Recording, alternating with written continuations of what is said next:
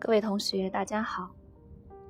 今天我想和大家分享一下关于产品经理的面试题。当你被问到，你觉得你有什么特质，让你比别人更适合产品经理这个岗位？一般产品经理在被问到这样的问题的时候，他都是在考察产品经理的能力素质。那作为一个产品小白，我们可以从通用能力，如逻辑思维、分析能力、团队沟通协作能力、学习能力、执行力等方面来回答，还有通过产品经理的专业能力，比如用户研究、数据分析能力、文档撰写能力等。在回答这一类问题的时候，建议结合之前的实践经历和个人的作品，或者是没有实习过的同学可以结合自己之前做过的努力，比如说写用户体验报告等来加以说明。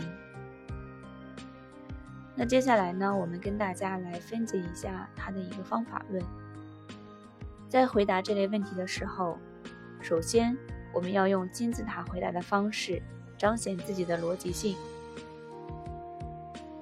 其次呢，我们要结合自身的实习经验或者是作品来增加说服力。最后，联系面试产品所需要的特质，加强自己和招聘要求的契合度。此外呢，我建议大家要提前了解一下做产品需要哪些能力，哪些特质有助于做产品，并且在平时实习或者是学习的过程中有意的进行练习和提升，而且一定要对自己要面试的公司以及面试公司的产品有所了解，了解到他们要招聘的产品经理是需要什么样的素质，需要什么样的特质。我们简单的举例来说明。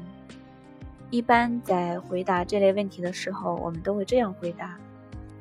我觉得我有什么样的特质，体现在某一次的实习中，这样的特质帮助到我哪些方面，提升了我产品的某些方面，而且在以后贵公司产品的迭代过程中会发挥重要的作用。比如说，我觉得我有极强的敏感性，包括对技术的敏感性，以及对商业的敏感性，还有对生活的敏感性。举个例子来说，二零一八年年底抖音刚刚火起来的时候，有一部分人每天都去刷抖音，而我却发现了其中的商机，在抖音上做各种引流，实现了抖音加淘宝玩法的新模式，赢得了自己人生中的第一桶金，而且在后续的运营管理上也不断的精细化自己的内容阅读的用户，创建了多个抖音号，针对不同的目标群体做出了分隔不同的账号，赚得盆满钵满。这次经历更加提升了我对市场和商业契机的把握，而且在以后产品的市场调研、商业调研过程中会发挥重要的作用。再比如，我觉得我有高度的责任心。当我发现某个问题，并在解决问题的过程中会遇到各种意想不到的问题，我都会以主人翁的形态去推动整个项目的进展，具有极强的 owner 精神，抱着这种精神去推动开发、测试、市场以及产品迭代的整个生命周期，做到对产品负责、对用户负责的态度去处理事情，迫使整个过程的进展。比如说，在我的上一次实习中，有一次产品上线后遇到了服务器宕机的情况，我和同事加班加点修复了这个大 bug。 我认为这其中的每一个环节都需要产品经理的参与，以主人翁的心态去解决，跟进每一个问题，就像对待自己的孩子一样，去对待自己负责的产品。再比如，我觉得我有极强的容忍度。我认为互联网产品也好，实际的产品也好，都需要有这个精神。在确定了做什么东西，给什么人做之后，在产品的打磨上，如果不花点心血，马马虎虎的去应对，很容易就把一个很好的东西做坏了。这在互联网产品上也是一样的。如果觉得页面交互差一点也无所谓，那么当这个产品拼凑在一起的时候，即使有一个很好的想法，也会大打折扣，用户的体验会变得糟糕，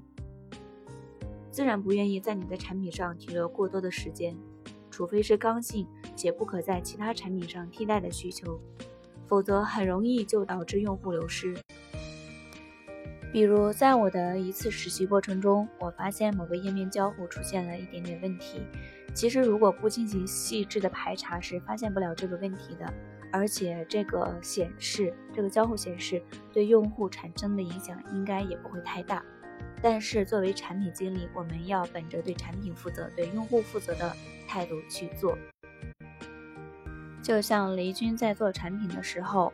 本着极致的态度去做。好的产品应当像个工艺品一样，从各个角度看都是无可挑剔的，以至于你觉得这个产品就应该是这样。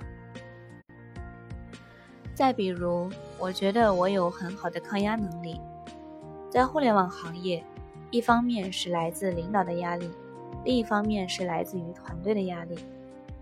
自己规划的功能交给程序员开发，交给市场运营推广，要对整个团队负责，要对下面的人负责，也要对上面的人负责。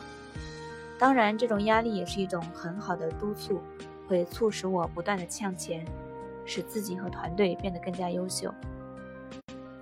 今天我们分析的产品经理面试的题目是：你觉得你有什么特质，让你比别人更适合做产品经理这个职位？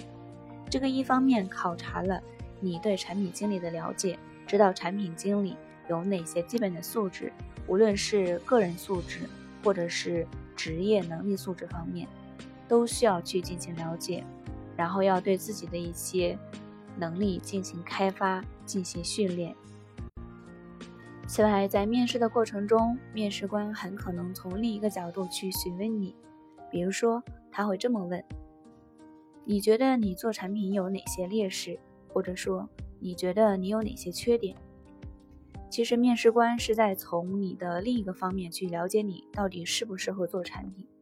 那在这样的情况下呢，建议大家不要很直白很诚实的把自己所有的缺点都给讲出来，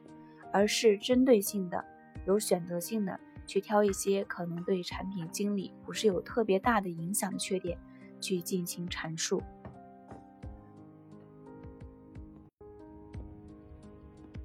那好了，今天的分享到这里就结束了，感谢大家的聆听，祝大家面试成功，